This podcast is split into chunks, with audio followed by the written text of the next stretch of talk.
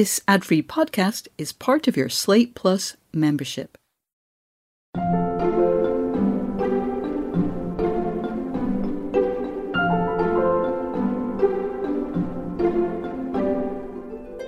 I used to feel like there was a perfect song for every scene, and I would worry that like if I didn't find it, somebody else would. And so I had to kind of relax and just know that like you only know what you know.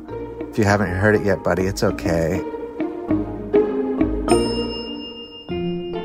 Welcome back to Working. I'm your host, June Thomas. And I'm your other host, Isaac Butler. Isaac, as always, it's fabulous to share a Zoom room with you. Tell me, whose voices did we hear at the top of the show? June is always good to record with you, and I'm sure you really enjoyed uh, watching me yawn in our Zoom call two seconds ago. But anyway, the uh, voices we heard this week are Bruce Gilbert and Lauren Mikus. And what do they do?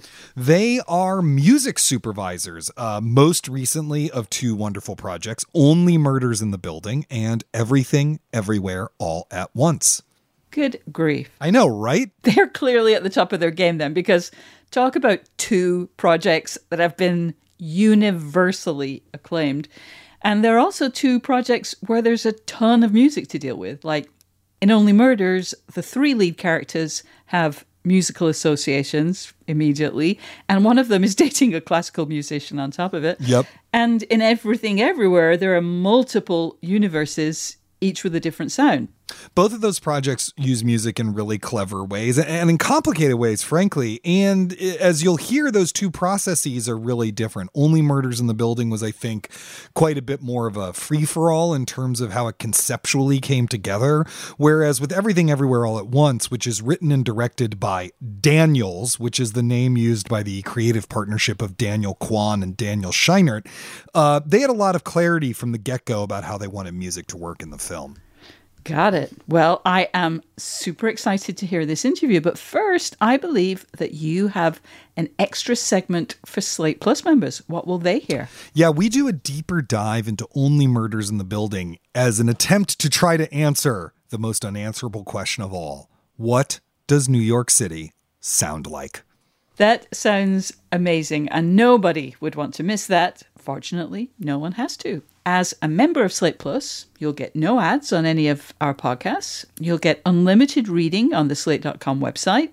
And you'll also get member exclusive segments from us and other shows like Culture Gabfest and The Waves. And then some shows like Slow Burn and Big Mood Little Mood give you entire extra episodes. To learn more about becoming a Slate Plus member, go to slate.com slash working plus. Now let's hear Isaac's conversation with Bruce Gilbert and Lauren Mikus.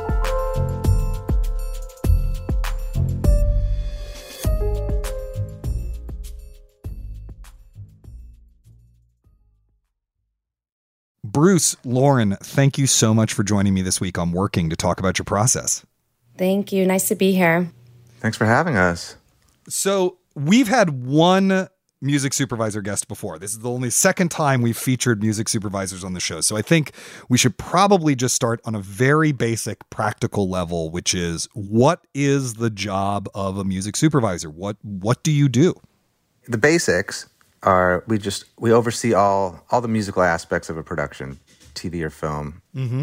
That entails, you know, selecting songs on the creative end, putting soundtracks together, the mountain of paperwork that follows uh, in terms of licensing and getting approval and all that fun stuff. And then in a lot of cases, you know, identifying a composer for a project, working with them, trying to get the direction just right so we can achieve the uh, the musical goals of of the show. And how did you become music supervisors? Um, I got lucky and did an internship on the Tree of Life in Austin for mm-hmm. that Terrence Malick film. And a producer first I started in the art department and a producer on the show knew I was in bands and interested in music supervision. And he was like, why don't you just learn how to clear things on Tree of Life, which included hundreds of classical pieces. And so I kind of got the the boring side of the job down first, where you mm-hmm. have to do all the research. And I mean, some of it's interesting, like, um, and finding the right recordings that you can use and really learned like the nuts and bolts of the clearance process. Mm. So I came in in kind of a weird way, but because there's no one way into this job. So I Right. guess all the ways into this job are weird. But and- right. The previous person I interviewed started as like a nighttime DJ. right, right, Yeah. And so you were a musician. yeah, yeah. What And I- instruments do you play? Um, I play guitar and some piano and sing, and I studied film in college too. So those were always my two interests. And what about you, Bruce? almost the opposite. I found my way into a job at a motion picture advertising agency, like a trailer house, as we call it now. And I was just, you know, the the star job there was an editing job, and I had been told that there was somebody there that picked all the songs for trailers or score pieces from other films, and that was of interest to me. I didn't study music, but I played music just casually and was a rabid fan. And so, long story short, I ended up the the sort of mailroom gig at the time, at that point in in like these any any sort of production place was like driving around town. You know, before we were watching everything online, it was just like sending three quarter inch tapes over to Sony and back to the place. Hmm. And then I soon was able to assist this guy who was a music supervisor. I didn't even know what that meant. Hmm. And before long, I was able to have his job, and before long, I had people. I was running a department, and after many years of doing that, it was all like huge campaigns for big movies, and it was gnarly. It was like you know, it was high stress, high volume, and then I I grew like terribly tired of it because it was just became a grind. Um, I took some time off, and then like tiptoed back into music supervision. I was offered a TV show and I didn't realize that it was like I had a crazy boot camp from working in the trailer business, and working on TV and film actually was like a lot less demanding and a lot more creative, and so I had this skill set that like I really didn't even realize was like so valuable to me, but I had to enlist people and sort of learn myself about the horrific back end of this job, which is like I said, a, a mountain of licensing and all that. Yeah, Yeah. perhaps before we move on, we should talk about the onerous process that is licensing and music clearances because you know you just hear all the time it's so so hard. You know I, I recently wrote a book and they were like whatever you do don't use a song lyric as the epigraph. Because it's gonna take it, it'll take months to get just your epigraph cleared. You're gonna pay 10,000 bucks for it. You know just don't even go anywhere near it.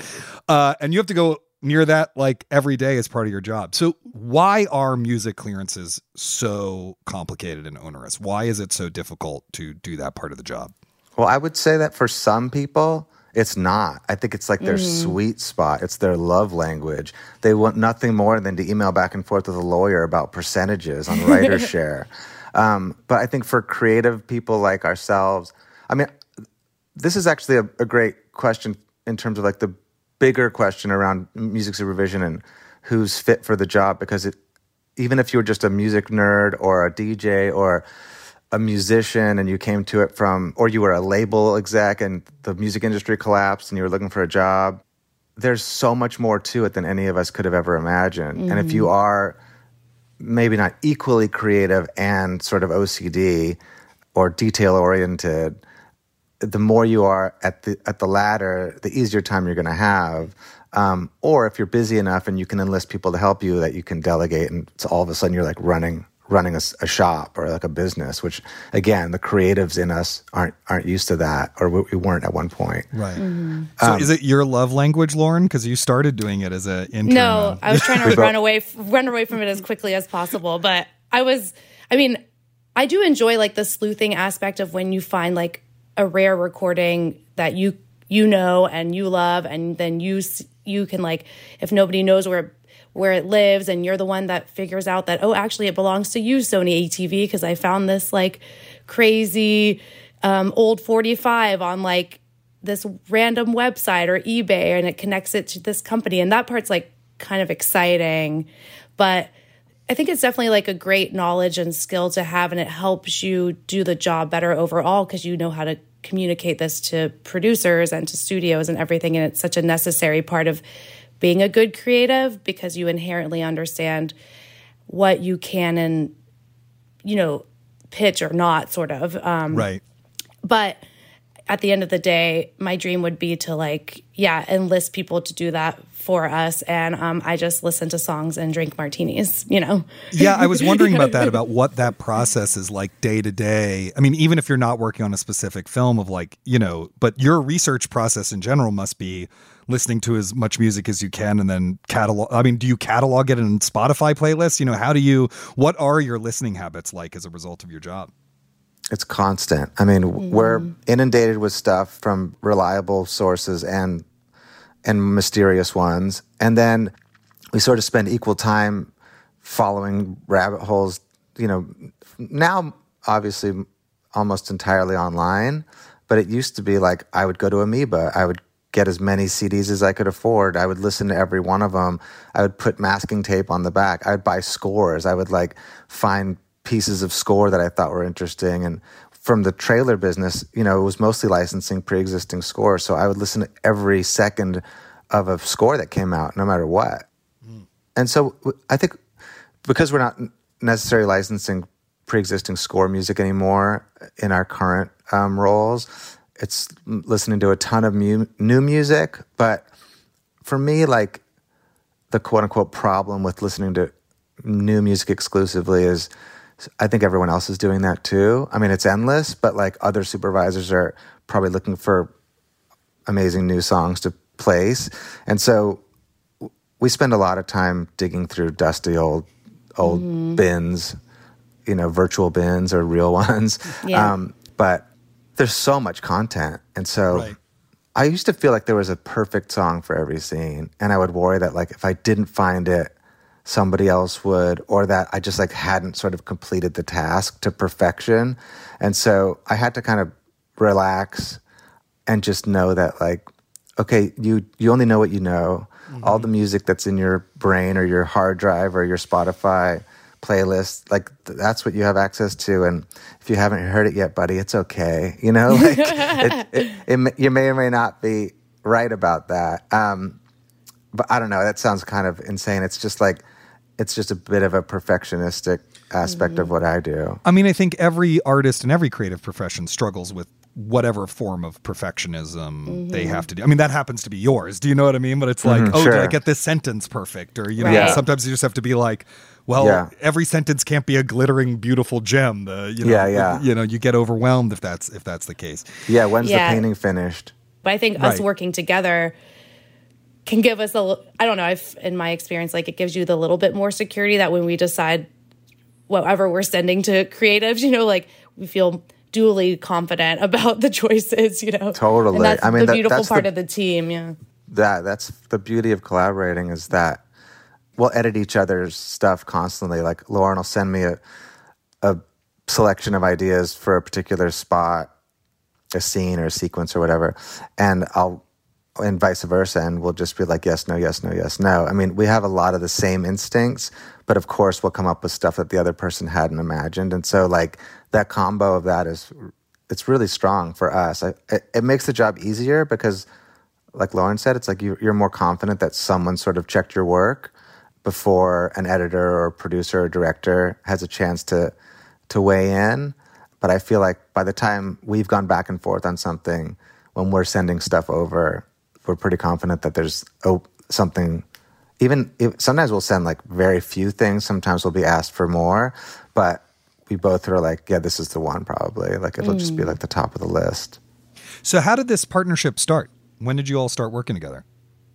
I moved from Texas where I, or Austin where I started working to LA in 2014 because I wanted to do, remain freelance and develop it into like a bigger, more real career. And mutual friends introduced us so I could, you know, have like an informational meeting with Bruce about like, how do I make it here? how does this become a real job? And we just got along and, and, you know, I think you said, um, you know, if I have extra work, I'll throw it your way. And, and then that started to happen. And after I got worked on my own t- TV show, cause I was mostly doing indie film still at this, mm-hmm. as of like five years ago. Um, I started, I, I got my own TV show in 2017 or something like that, and learned the ropes of that side, uh, aside from just indie film, because Bruce mostly works in TV. And um, then we kind of knew that we had like the ability to properly team up um, and collaborate. So maybe we could talk about a couple of your your projects as a way of illustrating your your process a bit. Only Murders in the Building, uh, which y'all did the music supervision for. Um, what were those sort of early conversations about the music like? You know, what, what do you want in those first conversations with a showrunner or a director to kind of get you going on your job? That show in particular is just like an absolute dream gig.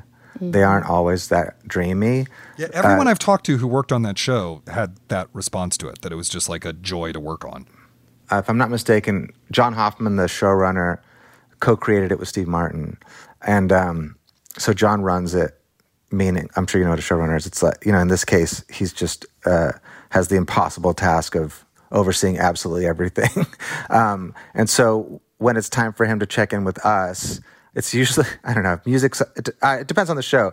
It, in some cases, it seems like music's one of the last places because it's so far in the post process. If it wasn't something that was done on camera, um, I think someone in his position or even someone who reports to him is usually like so beat down that they're just like, okay, like, oh, we're mixing this thing in two weeks. Like, where are we, you guys? Uh, do we, you know, are we cleared? Like, it's just like the, the minutia of the, the stress around delivering episodes of TV. And this is just like the opposite. It's just like, yes, and, you know, like what, oh, so to answer your question more specifically, like when we first met on the show, like, you know, you, someone hits you up about a project, you meet, you may or may not get the job. But upon our very first meeting, it was just like a party. Like we were mm. on a Zoom with like I don't know how many people. It was Jamie Babbitt who directed the pilot. I think had brought us on, or uh, you know, had thrown our names in the ring, and we met with um, with Jamie and John and a, and a few others, and it was just like. What is it? You know, like what are we doing here? What could it be? Is it are there show tunes? Is it New York? Is it Broadway? Is it punk rock? Is it dirty? Is it Ace Frehley. Like it was just like absolutely everything. And so we were able to craft that together conceptually. And then um, the composer, uh, Sid, has a huge hand in, in the sound of that show. Um, some episodes are really song heavy, some aren't as much. Um, but I would just say, I mean, this show in particular, it's just like, it's been, it's such a delight. And it, I think it has almost everything to do with John and his approach to making TV. And like saying yes excitedly kind of vibes, you know? Mm-hmm. Like if we float an idea, he's just like, yeah, let's try that. Let's do it, you know?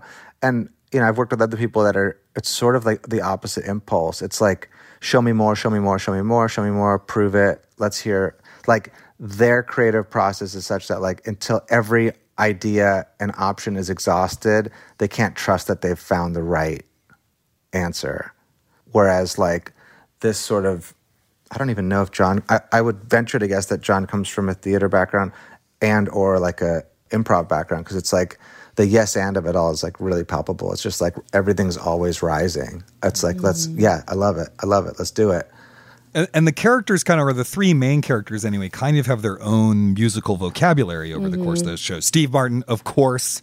There's a there's a lot of bluegrass in his character. Martin short there's there's a lot of theater music in his character. Selena gomez's character it's much more contemporary. Exactly. You know was that something you were told at the beginning this is what this is going to be or did it come out of those meetings? Or you know how did you figure out how to kind of root the cues in the various characters it wasn't really explicit from the start. I mean, in the pilot, we threw a Dua Lipa song. It may have actually been scripted over mm. the Selena's introduction, and then there's like a Broadway piece over over Martin's stuff. So I think some of it was sort of really obvious in a not in like a way that's not interesting or exciting, but if we're not dealing with like a character specific thing, I think it's it's always better to be a little counterintuitive about it. Um, and so some of the songs, at least in like recent episodes, speak more to the predicament or the mystery or the story at large. We'll be back with more of Isaac's conversation with Bruce Gilbert and Lauren Mikus.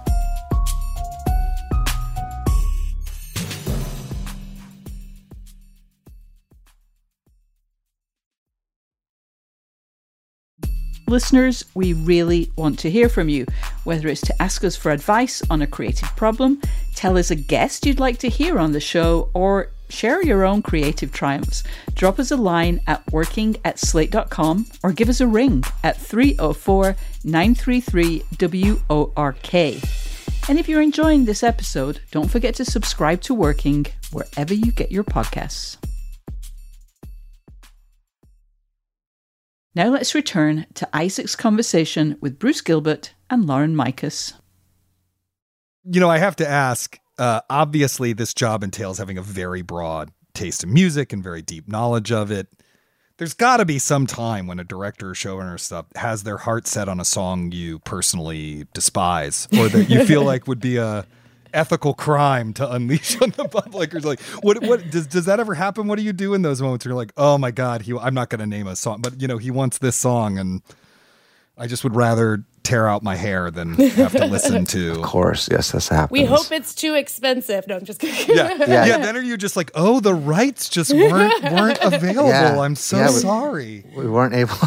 Yeah, we just couldn't track that down. Um, well, the good news is this isn't even me being diplomatic. I, I, we've been lucky enough to work on shows where that isn't something that we've encountered many times. It mm-hmm. has for mm-hmm. sure happened.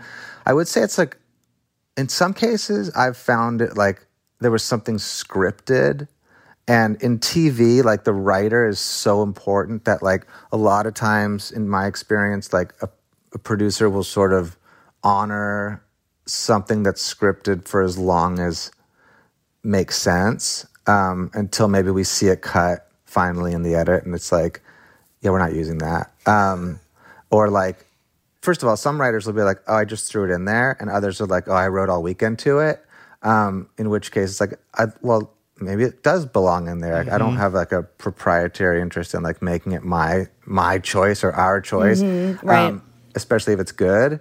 Um, in some cases, if it's really weak, it's probably been used before, maybe too many times. So that's usually a pretty good deterrent. You can be like, mm. oh, I actually saw this on and then you know mm-hmm. insert show that will turn off writer here you know right.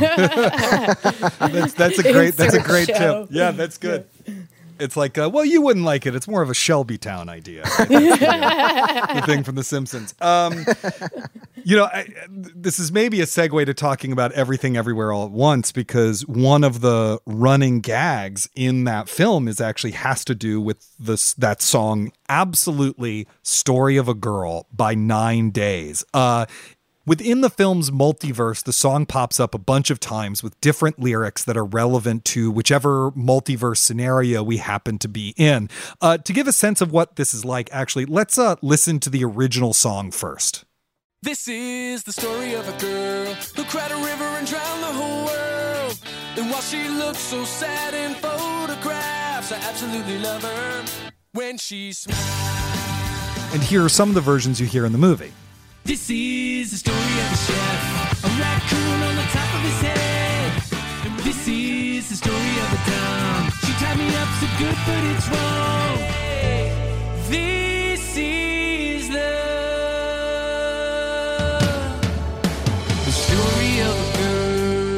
Was that in there before you all signed on? Was that something they were they were doing to begin with, or was that an idea that arose out of meetings you had with the Daniels, or or how did that come to be? It wasn't originally written into the script, although they do reference lyrics in a scene where uh, Alpha Waymond is explaining to Evelyn, you know, what the the feeling around the the darkness that they're all trying to escape right. by, you know, jumping around these these multiverses, and that was sort of like a joke that had happened between the Daniels and uh, as they were writing, and they kept it in there, and it came just kind of came about naturally in conversation from the Daniels about like how we could maybe utilize that song and make it funny. And um, they kind of picked those different moments, and then we were like, you know, well, let's see if this let's see if this band is down for this. Kind of right. not expecting.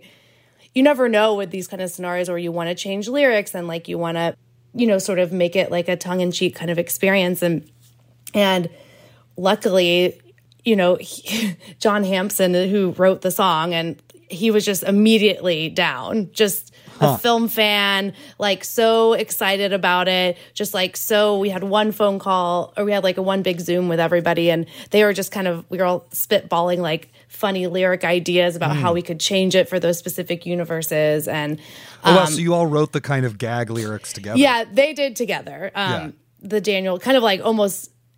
They had some ideas, and he had some. Just kind of like came up spontaneously on this on our like kind of I think the first meeting, mm-hmm. and then he kind of got quickly got us just like little examples of of. So it kind of was just one of those like beautiful kismet moments where everyone like kind of like what Bruce was saying about how we feel about on Only Murders, just that first meeting, kind of like spitballing ideas and being on the same page, and it's sort of feeling like a fun party, and then you kind of really know that you've got something good, you know, from mm-hmm. all the creatives being fusing together and It does seem like that helps address one of what I imagine is a creative challenge as the music supervisor on that film, which is like, what does music in another universe sound like? Like in a universe where we all have hot mm-hmm. dog hands, what's Yeah. playing on the radio or whatever is a that's a weird creative challenge that I, I I have to imagine was a new one.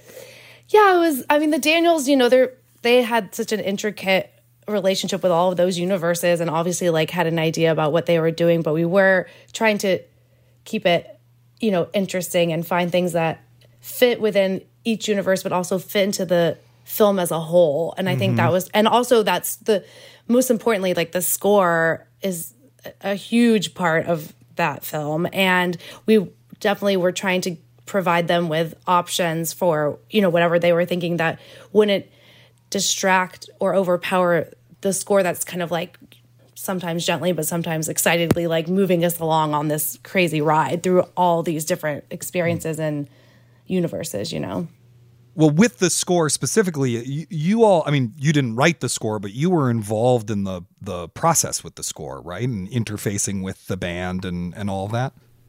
I mean, we were around to help with some technical aspects and stuff, but mostly that was like the Daniels and, and Son Lux just had like a got great shorthand um, and kind of, you know, I, we helped them out with, they did a cover of a, a traditional like Chinese opera piece that we found and, you know, like kind of help them incorporate elements of other songs into their score and, and in that sort of way. But they, they knew that they wanted to work together and just had such a great like rapport and were, were you know they worked so well and so diligently together and did such a great job so But sometimes, you know, as you mentioned at the beginning of the program, sometimes you do have to work as the kind of translator, right, between those two groups of people. Of like, uh, well, what the director really means is that Oh yeah, it has Oh, to be yeah. it has to be fiery and in a minor key, or, Yeah. you know, whatever it is. yes, for sure. Are There are plenty of shows where I'll get a call from a composer saying like, "Hey, uh, what the fuck was he talking about?" Um, and other times, like we won't even hear from a composer because they have such a great shorthand, either from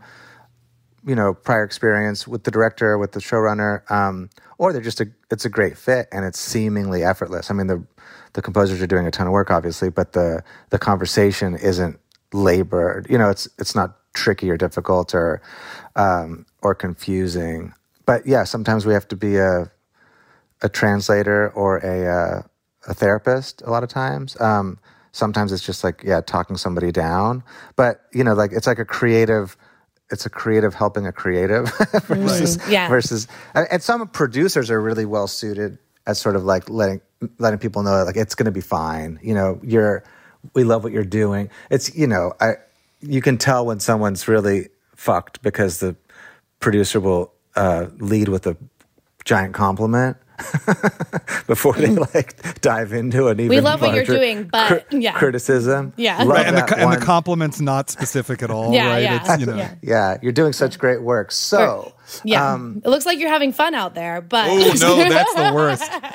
That's the. I That's mean, what from you- my, you know, there's that Thirty Rock episode where there's the montage of Tina Fey's compliments about the about Jenna Maroney's plays getting less and less sincere, and at the end she's just like, the program, the paper stock is so. That was definitely my experience as a theater director. Sometimes. there are times on on other shows and films where we are providing even maybe sometimes before there's a composer or helping the composer with like temping you know if there isn't quite an idea yet between the showrunner or director or composer um, we will kind of pull a big wide net together to kind of hone in on what what is this world going to sound like and what is the sound of the show. And i think you know with everything everywhere all at once those guys knew it and had it. And but in other a lot of our other jobs like sometimes people don't know it yet or have it. And then that is when we do have a bigger creative hand and and giving them sonic, you know, templates to like at least be the first domino that inspires like, you know, the rest of it. Yeah, I was about to ask, you know, how do you help your collaborators get unstuck? Is it just you come to them with like 32 flavors of of what the piece could be and then they say, you know, mint chocolate chip is the one I want or, you know. And we send them ice cream. No, I'm yeah, I mean, on some projects, there's a huge temping sort of workload where we're basically for operating. for our listeners real quick, temping is the the tracks so that they put on an edit that have the feel of what it should be but aren't the actual final music that the composer is going to do, right? yeah, it it has its own fascinating um, outcome sometimes, which we refer to as temp love, where we've heard something against picture for so long that when it comes time to either license it, if it's a song, or replace it with score, which is often the case, uh, sometimes a producer or director has a really hard time parting with what they've heard there, even if it wasn't perfect, even if it was just a placeholder. Um, and so when when we're temping something, we're we're doing that, you know, throughout many, many, uh, sometimes all the scenes. Sometimes a composer isn't on board yet. Sometimes a composer doesn't have a lot of stuff in their catalog that sounds much like what we're going for. Um, and they're busy getting started on writing sketches and composing pieces that are ultimately going to, you know, be the connective tissue. And until then, we have to find stuff that like we think is maybe somewhere in the neighborhood of where where we're going to ultimately land. Um, so that's a big part of it on on some shows. one thing that's come up a few times over the course of our conversation is that the the job entails a surprising amount of emotional caretaking um, for a job that you know maybe that isn't what you thought it would be when you you first got in the biz and were clearing the rights for some adagio for Tree of Life or whatever. Um, uh, and and so I'm curious about learning to do that, learning the part of the job that has to do with putting people's minds at ease and being a generous collaborator and everything like that. Did, did that come easy? Was that itself a learning process? Were you surprised at how much you have to do it? a little bit surprising, but I kind of uh, understood it as sort of a how we all are so emotional and connected to and through music that I guess like it kind of inspires a little bit of like, oh, you have to be empathetic about this, you know, because like you feel that way about songs and they feel that way about songs. But I guess you kind of think like if you're doing something like as a job that it won't translate into that world. But then at the end of the day, it kind of makes sense that it does because as we are all creatives, helping creatives, as Bruce said, and like we all have such, you know, our own emotional subjective connection to the songs we want to hear or put in our projects or whatever. Yeah, I think I think it's something that you naturally kind of learn through the process as your career evolves and doing multiple jobs to like come to expect it and then sort of like have the dialogue around it um, become a better therapist as time goes on i guess I, I think like we all spent. I mean, most of us who found our way to this job have spent so much time talking about music and what moves us that that part is easy. I don't. We don't ever have to make a case for anything because the music speaks for itself. And so, mm-hmm. a composer who's writing can write from their, you know, their true self. And if we're finding music, I mean, we have a, a different task, which is like, you know, it's obviously terribly subjective, but once we're all sort of on the same page, we're just making suggestions and exploring possibilities. And I know, even though we're not writing music, I think I'm doing my best work when I'm not trying too hard, frankly. And so if I read a script and go to sleep, I can wake up with the, for my, like, again, it's back to like the perfectionistic aspect of it, but I'll wake up with the answer, you know, mm-hmm. or for me. And if it's a great collaboration, then someone will either push you to figure out something else if it's not what they're feeling, or in in many cases they'll totally be keyed into the same impulse. And so I think addressing that with a composer, just being like, if you're trying so hard at something, it might not be the right move, you know? It might be something that you can sort of like take your foot off the gas a little bit and slow down and feel your way through it.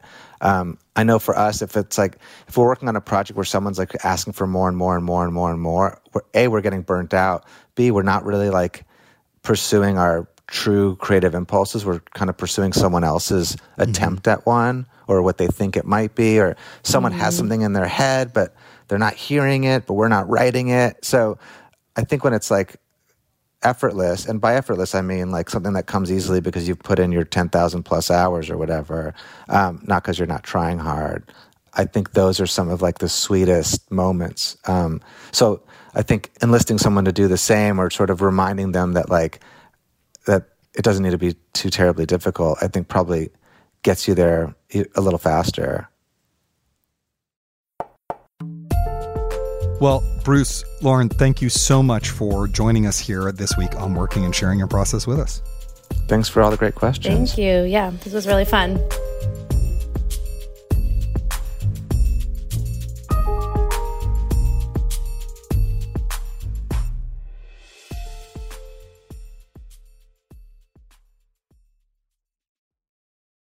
Isaac, that was so great. Thank you. One thing that really struck me at the beginning of your conversation, when you were asking them how they both got into the music supervision business, was when they said that they were both music heads, which, you know, obviously is something that's necessary for that job because basically it's all about constantly coming up with the note juste, as you might say. I recognize the desire to work in a field that you're passionate about, but as someone who has a tendency to go all in on something that I'm into, become fully obsessed with it, and then pretty often just kind of let it go, it feels like a lot of pressure to put on something you love. Do you share my hesitation about having a passion become your nine to five? Well, that's an interesting question. I mean, first of all, you're absolutely right. They come at it from different directions. You know, uh, Lauren, for example, is a musician and has a band called Gal Pals. And, you know, Bruce came to it from the advertising side and, and stuff like that. But the thing they share is this kind of obsession with with music and with figuring out, you know, how it fits into storytelling but is you know taking that passion and turning it into their nine to five really that different from what you and i have done with our lives june i mean just because we're not going to an office or drawing a weekly salary uh, that doesn't mean we haven't turned our passions you know writing the creative process the history of lesbian activism american culture what have you yeah. you know we've turned those things into our jobs i actually think that's one of the really hard parts about writing a book is you know that book's your job and sometimes yeah. you hate your job and yes. you're your own boss boss and sometimes you hate your boss. Just because you're your own boss and it's a passion project doesn't mean you won't have bad days. And I think yeah. like making your peace with that is actually one of the really important parts of doing creative work. Yeah, totally. And yeah, it's a great point. And it's also the main reason that you should never, ever, ever commit to writing a book on a topic that you're kind of meh with because you're going to spend a lot of time with it. You're going to have hard days. And the more you really do love the thing that you're writing about and you just want to learn more and more and more, the less depressing it's going to yeah. be, I think. You know, in the 60s, they could just blow through all that with amphetamines. You know, you could just call the right doctor, get prescribed some amphetamines, and just just go to work. You know, you could get that book finished in six months, but you can't do that yeah. now. Yeah, we have no Dr. Feelgoods. It was interesting to hear Bruce and Lauren's thinking around new artists. Basically, everyone who does their job is listening to everyone. So trying to find the next new sound is really stressful because it's what you know everyone's doing and how can they find the right music mm-hmm. at the same time though we are living in a moment where almost every piece of music is pretty much almost instantly accessible oh i'm feeling stressed just even thinking about those endless possibilities um, I know that I crave some constraints to spark creativity. Do you have any tips for creating restrictions when none are provided externally, kind of by the gig? Oh, yeah. Well, you know, uh, well, first of all, I think every gig's going to apply some constraints, right? I mean, yeah, there is none where yeah. it's like the music could be anything. I mean, that's never going to happen. So, but but you know, it's a good point, and I think in in almost every creative discipline, you're actually going to hit these moments where you don't have enough constraints, and it's actually much more difficult as a result. Yeah. I think in those moments when it feels like the possibilities are so limitless, you can't do anything. Uh, what you have to do is just come up with some arbitrary restraints just to see what happens. I wouldn't wouldn't impose them permanently, but for like a day or two of work or even an hour or two of work or, or whatever, you know, they can be really helpful. And arbitrary restraints, they could be super involved. Uh, today, uh, I'm not going to use the letter E when I write. So every word I choose has to not have the letter E in it. Or it could be much looser. I'm going to write without stopping for 20 minutes no matter what. Um, one of my favorite things to do, this is a, a concrete tip, is to look up an oblique strategy. June, have you ever used the oblique strategies? Never. So these are these creativity prompts developed by uh, the brilliant composer, musician, producer Brian Eno and the artist Peter Schmidt. And as you might imagine, they're they're not literal. You know, uh, you can go, they they were originally a stack of cards, and you would just pick a card at random, and it would have this one sentence or even sometimes one word thing to tell you what to do with your creative project, and you would go do it. Now you don't have to do that. You can go online. You can Google oblique strategy generator, and it will spit one out for you. For example, I just did it and it said, be less critical more often. And then you try to figure out a way to apply that to the work you're doing for a set amount of time. Wow. Okay. Let me do it. Um, remove ambiguities and convert to specifics. Wow. Right? Okay. Yeah. I mean, I am often much too in love with ambiguity. so yeah, I, I can get behind that. Also, arbitrary restraints is definitely going to be my my next band name. Oh, yeah. Um, I loved your question about what they do when the showrunner or director is absolutely committed to a song that they hate.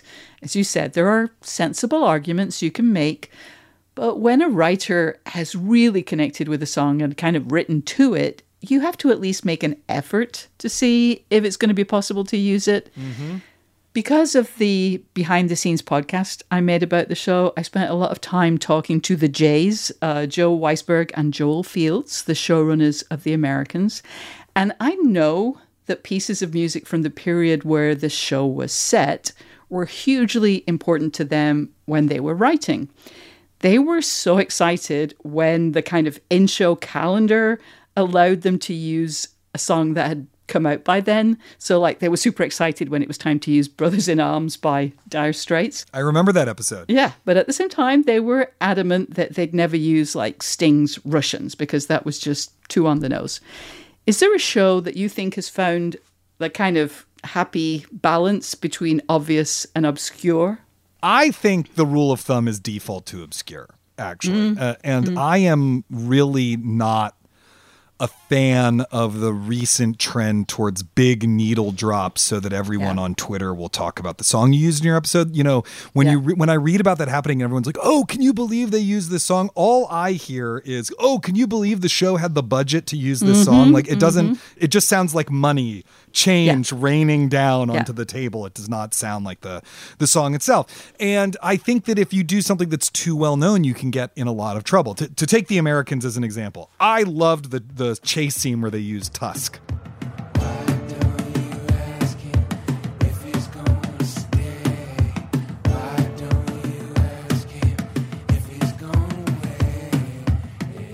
I thought that was such a fascinating choice to use this kind of disreputable song from Fleetwood Mac's uh, catalog and make it really work for that chase scene. But I. Yeah.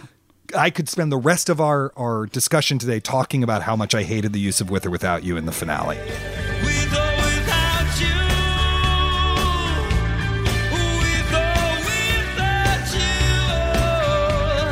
I mean, that's a song you hear in grocery stores. Yes. Its marrow has been drained, you know? And Yeah, so it yeah. just so took me out of that moment that I actually, you know, there's no, I had felt almost no emotional connection towards that moment in the show because of the, really because of the use of that song.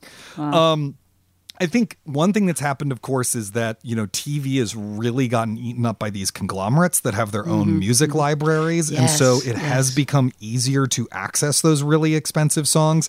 Um, and so there is a recent trend towards that. But I, I really love when I discover a kind of music through the milieu of a show or songs that I hadn't heard of, or you know, you look up the Spotify playlist of every song played in Insecure, for example. Insecure Yes. had constant music, and every choice was so brilliant. Um, Yeah. There's a show called Lodge 49 that only lasted for two seasons on AMC that uh, friend of the program Laura Miller and I are Yes, huge, huge fans of. that. And Yeah. the music from Lodge 49 is amazing. It's its own groove. It's its own kind of Os Mutantes, stereo lab, Uh-uh. you know, skronky surf rock, you know, drugged out groove, kind of psych surf music. And I just loved it. I'm going all the way, pretty baby. My time with Sue, yeah.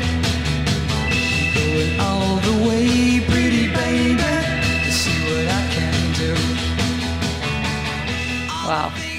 So one thing that I now want to write on a post-it note and like put on the wall in front of me was Bruce's observation that quote most of us who found our way to this job have spent so much time talking about music that we're comfortable with that part of the job. You know, he referenced the kind of 10,000 hours idea. This isn't something that you're necessarily great at on your first day in a job, but it, at the same time, it's kind of hard to be confident when you set out that you will develop those very necessary skills by like day 1200. You know, talking about things like ineffable qualities like, you know, the emotions that a piece of music evokes, that's really hard. I am guessing that because you spent a lot of time as a director of theatre, and that is a job that is insanely communication dependent, that you have some ideas about this. Are there things that people can do to get better at talking about ideas and movement and gestures and things that really aren't always easy to express? I think there definitely are. Although I should preface this by saying that as a director, I almost always chose all the music for my shows. I took uh-uh. very little input in it. I had very clear ideas. One of the places I started in thinking when I would read a script is what music comes to mind when I'm reading it. That's when hmm. I knew that it had touched me in such a way that I would have something to say about it and want to direct it. Wow. You know, the biggest thing you can do, I think, when you're talking about abstract stuff is make it concrete as quickly as possible. Brian Eno was right. Yeah, you you have to uh you have to just use concrete examples, you know? Um it's so easy for things to exist purely in the realm of ideas. And talking about ideas, being in the conceptual plane, that's Yeah. really important. But you know, June, you and I might agree on an idea and completely disagree on what that idea looks or sounds like or feels like in the real right, world. You know, so we might be like, "Oh, I want this song to be really peppy." And I'm thinking, I don't know, Elvis Costello's watching the detectives and that that drum hit at the intro, Mm-hmm. right? And you're thinking, um, Tusk. uh, you're thinking Tusk, or you're thinking, you know, ABBA's "Take a Chance on Me" or something, you know. Honey, I'm still free. Take a chance on me. If you need me, let me know. Those are two completely different versions of Peppy. So, Yeah. you know, the earlier you can start talking about comps and real world examples, the better. You know, I did this show, Real Enemies, um, which was about conspiracy theories in American public life. And so, in talking to the wonderful light and set designer Maruti Evans for that show, we, um, very quickly were like, well, obviously the visual milieu is going to pull from 70s paranoid cinema because that's the visual grammar of paranoia that still affects us today. But even within that, is does it look like the conversation, which is has a lot of browns and is very foggy and is San Francisco and has the kind of grain in the cinematography because it's a lot of long lens cinematography, or is it the parallax view, which is lots of shadow and sort of using only parts of the image and red, white, and blue colors come up a lot. You know, so those kinds of questions. Again, the more you're just getting towards real world examples, the better. Wow. You know, this show always like gives me homework in the best possible way and now all I want to do is watch those movies. So, thank you, Isaac. If you have the Criterion channel, I think Parallax View is coming to it very soon. Hmm, good to know. All right, listeners, we hope you've enjoyed this week's show. If you have, remember to subscribe wherever you get your podcasts. That way, you'll never miss an episode. And just a reminder that by joining Slate Plus, you'll get ad free podcasts, extra episodes of shows like Slow Burn and Big Mood Little Mood, and you'll never hit a paywall on the Slate site. To learn more, go to slate.com slash working plus. Thank you to our guests, Bruce Gilbert and Lauren Mikus, and to our fabulous producer, Cameron Drews, who is the bass line to our guitar line. We'll be back next week with June's conversation with pioneering feminist publisher and mystery writer Barbara Wilson. Until then, get back to work.